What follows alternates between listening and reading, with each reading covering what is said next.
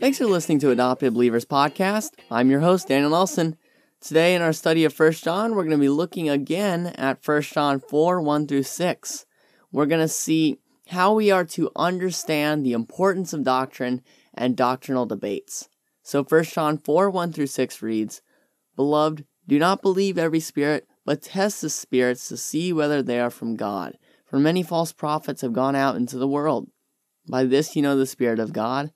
Every spirit that confesses that Jesus Christ has come in the flesh is from God and every spirit that does not confess Jesus is not from God. This is the spirit of the Antichrist, which you heard was coming and now is in the world already. Little children, you are from God and have overcome them, for he who is in you is greater than he who is in the world. They are from the world, therefore they speak from the world, and the world listens to them. We are from God. Whoever knows God listens to us. Whoever is not from God does not listen to us. By this we know the spirit of truth and the spirit of error. So today we are going to look at interpreting necessary doctrine, interpreting important doctrine, and remembering unity. So the ESV Study Bible gives a great illustration of a dartboard where doctrines fall into the center circle of absolutes, the next circle of convictions, the next circle of opinions, and the outer circle of questions. So we're going to look at each of those. So absolutes, that one's pretty obvious. Those are ones that are you need to be saved. Those are absolute truths, central to the Christian faith. Without those, you cannot know Christ. You cannot be saved. Say, for example, what John gives us, knowing that Jesus is God and man. He talks about that. He says, Whoever, every spirit that does not confess Jesus is not from God. And what about Jesus? He says earlier, every spirit that confesses that Jesus Christ has come in the flesh is from God. Jesus Christ, divinity, in the flesh, humanity. Those are essential to being a believer. Those who confess that, from God. Those that do not confess that, not from God. That is absolute doctrine. So, we need to hold to those absolute doctrines. The next circle is convictions or important doctrine. These are doctrines where generally are split by denomination, maybe, and these are tr- doctrines that are important. However, if you do not hold to these, you're not necessarily an unbeliever. Say, take Calvinism and Arminianism. That's an uh, that's one example I'm going to use a lot here because there's a lot of unnecessary strife there and there's a lot of unnecessary ease there. And so we need to have a right balance of how we look at important doctrine. The next circle is opinions, where those, say, in a certain denomination may differ there, and that is of some importance. However, in reality, it's not crucial. And then finally is the outer circle of questions. These are stuff that the Bible doesn't talk about that we just we don't know. I mean, I don't know. Take for example, what color shirt did Jesus wear or I don't know, something like that. Something that's not very important for everyday life and hence the Bible doesn't talk about that. So take for example, say me. Personally, I'm a 5-point Calvinist. And so, however, when interpreting necessary doctrine, I cannot make the mistake of placing Calvinism in the absolute circle because the Bible doesn't teach that level of importance. That is how we are to know what's important.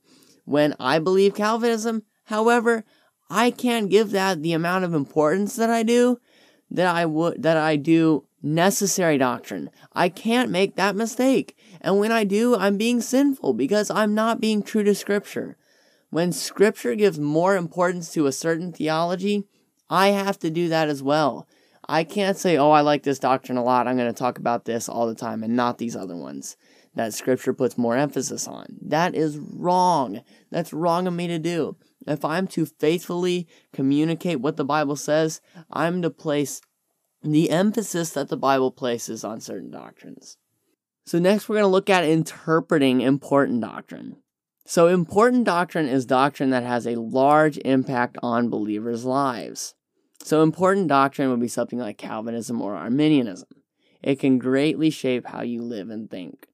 So, that's just an example I use. because most people have a general idea about that. And so that hopefully is easier for us to have an example for. So, important doctrine is worth lovingly debating over because it's important. It shapes how you live and how you think. However, it's not the main goal of Christianity. We are to point people to Christ, starting with the most important doctrines that the Bible gives us, the absolutes, as John gives us an example in this passage. We are not to spend more time on, say, Calvinism than we are to spend time on Jesus being the Son of God, because that's the importance that Scripture places on it. We can't make that mistake, and it's so easy to do. It's so easy to do that. However, we must not make that mistake. And so finally, we are to remember unity. That is so crucial to theology. Remembering that even though we have differences, we as believers are united.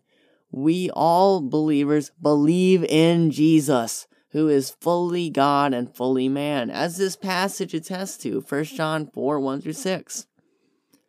While, Calvin, while Calvinists and Arminians have many differences, they're both going to heaven.